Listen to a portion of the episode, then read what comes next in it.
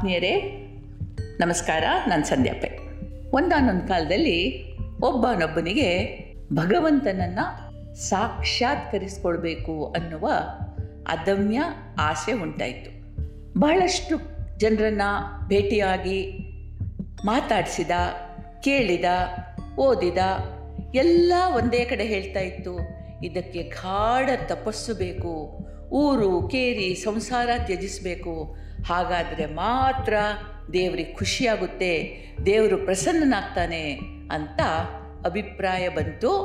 ಇವನಿಗೂ ಇರಬಹುದು ಅಂತ ಅನ್ನಿಸ್ತು. ಯಾಕೆಂದರೆ ಒಂದು ವಿಷಯವನ್ನು ನಿರಂತರವಾಗಿ ಮೇಲೆ ಮೇಲೆ ಮೇಲೆ ಕೇಳಿದಾಗ ನಮಗೂ ಹೌದು ಅನಿಸ್ತದೆ.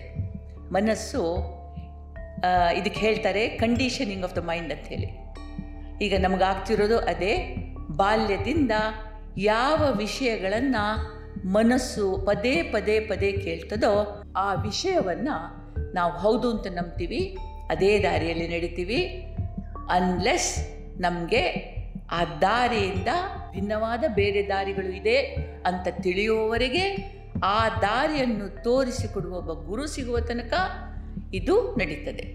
ಇರಲಿ, ಇವನು ತಪಸ್ಸಿಗೆ ನಡೆದ. ಬೆಳಗ್ಗೆದ್ದು ಹರಿಯುವ ತೊರೆಯ ಕೊರೆಯುವ ನೀರಿನಲ್ಲಿ ಸ್ನಾನ ಮಾಡ್ತಾ ಇದ್ದ, ಕಾಡು ಮರಗಳ ಹಣ್ಣು ಹಂಪಲು ತಿಂದ, ನಿರಂತರ ಭಗವಂತನ ಸ್ಮರಣೆ ಮಾಡ್ದ, ಮನಸ್ಸು ಅತ್ತಿತ್ತ ಹರಿತಿತ್ತು, ಊರಿನ ಮನೆಯವರ ನೆನಪಾಗ್ತಾ ಇತ್ತು, ಇದು ಸಹಜ, ಭಗವಂತ ಕ್ಷಮಿಸ್ತಾನೆ ಅಂತ ನಂಬಿದ, ತಲೆ ಕೂದಲು, ಗಡ್ಡ, ಮೀಸೆಗಳು ಉದುದ್ದಕ್ಕೆ ಒತ್ತಾಗಿ ಹುಲುಸಾಗಿ ಬೆಳೆದವು, ಇದರೊಂದಿಗೆ ದೇಹ ಕ್ರಶ ಆಯಿತು ಈಗಂತೂ ಥೇಟ್ ಸನ್ಯಾಸಿಯ ಹಾಗೆ ಕಾಣ್ತಾ ಇದ್ದ.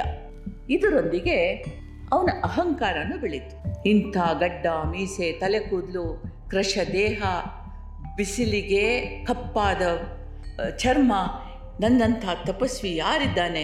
ಇನ್ನು ಕೆಲವೇ ದಿನ ಭಗವಂತ ತನ್ನ ಎದುರು ನಿಂತು ತಾನು ಬೇಡಿದ್ದನ್ನು ಕೊಡ್ತಾನೆ ಹೇಳಿ ನಂಬಿಕೆಯಿಂದ ಅಹಂಕಾರ ಬೆಳಿ, ಬೆಳಿಲಿಕ್ಕೆ ಶುರುವಾಯಿತು.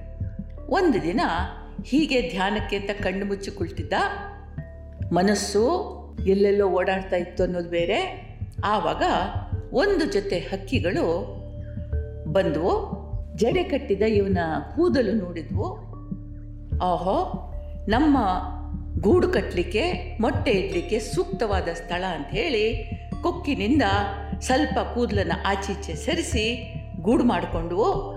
ಮೊಟ್ಟೆ ಇಟ್ಟವು ಕಾವು ಕೊಟ್ಟವು. ಇದೆಲ್ಲ ಇವನ ಕ, ಗಮನಕ್ಕೂ ಬಂತು. ಅಲ್ಲಾಡಿದರೆ ಮೊಟ್ಟೆಗಳು ಬಿದ್ದು ಹೋಗ್ತವೆ ಅಂತ ಹೇಳಿ ದಿನಗಟ್ಟಲೆ ಅಲ್ಲಾಡದೆ ಒಂದೇ ಭಂಗಿಯಲ್ಲಿ ಕುಳಿತುಕೊಂಡ. ಮನಸ್ಸು ಪೂರ್ತಿ ದೇವರನ್ನು ಬಿಟ್ಟು, ದೇವರ ಧ್ಯಾನವನ್ನು ಬಿಟ್ಟು ಹಕ್ಕಿ ಮರಗಳ ಮೇಲೆ ಹೋಯಿತು.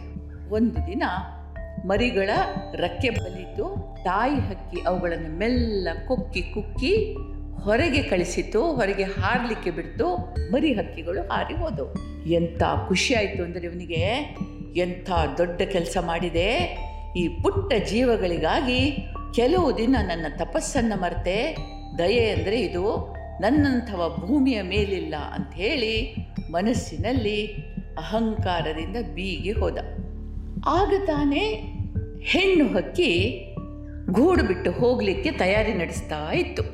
ಅದು ಆ ಗೂಡಿನ ಮೇಲೆ ಕೂತ್ಕೊಂಡು ಪಕ್ಕ ಪಕ್ಕ ಪಕ್ಕ ಅಂತ ನಗ್ತು.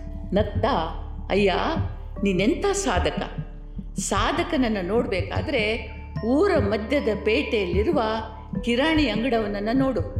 ನಾಲ್ಕು ದಿನ ಕೂತ ಕಡೆ ಕೂತ್ರೆ ಉಪವಾಸ ಅಂತಕೊಂಡು ಆಹಾರ ತ್ಯಜಿಸಿದರೆ ಸಂತನಾಗೋದಿಲ್ಲ.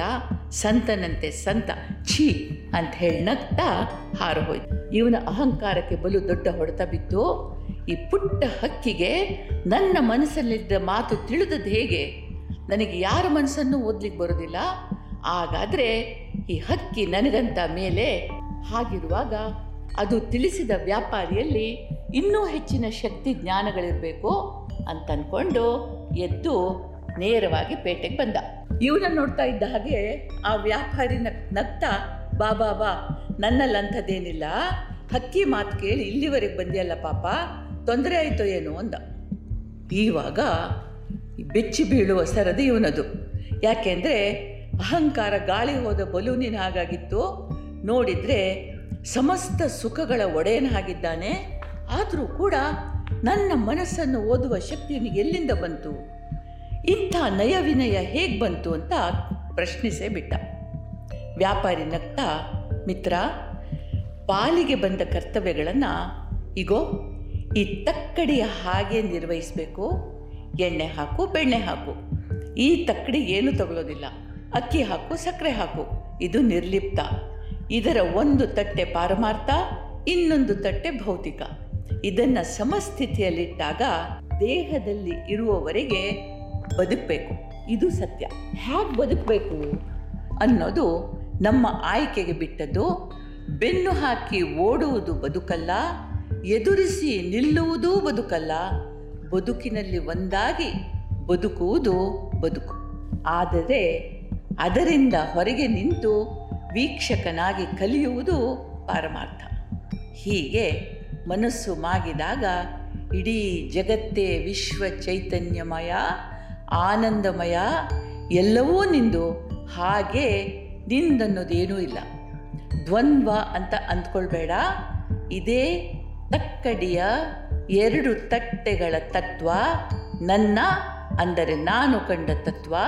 ನೀನು ನಡೆಯುವ ಹಾದಿಯನ್ನು ನೀನೇ ಆರಿಸ್ಕೊಳ್ಬೇಕು. ಇನ್ನು ಹಕ್ಕಿಗೆ, ನನಗೆ, ನಿನ್ನ ಮನಸ್ಸಿನ ಮಾತು ತಿಳಿದದ್ದೆಂತು ಅಂತ ತಲೆ ಕಳಿಸ್ಕೊಡ್ಬೇಡ. ಅದೆಲ್ಲ ಈ ಚಿಂತನೆಯೊಂದಿಗೆ ಬರುವ ಆಮಿಷಗಳು ಅಷ್ಟೇ ಅಂತಂದ. ಎಷ್ಟು ಸುಲಭ ಅನ್ನಿಸ್ತದೆ ಅಲ್ವಾ? ಆದರೆ ಈ ತಕ್ಕಡಿಯನ್ನು ಸಮತೋಲನದಲ್ಲಿ ಇಡೋದು, ಬ್ಯಾಲೆನ್ಸ್ ಮಾಡೋದು ಹೇಗಪ್ಪ? ಚಿಂತಿಸಿ. ನಮಗೆಲ್ರಿಗೂ ಒಳ್ಳೆಯದಾಗಲಿ ಜೈ ಹಿಂದ್.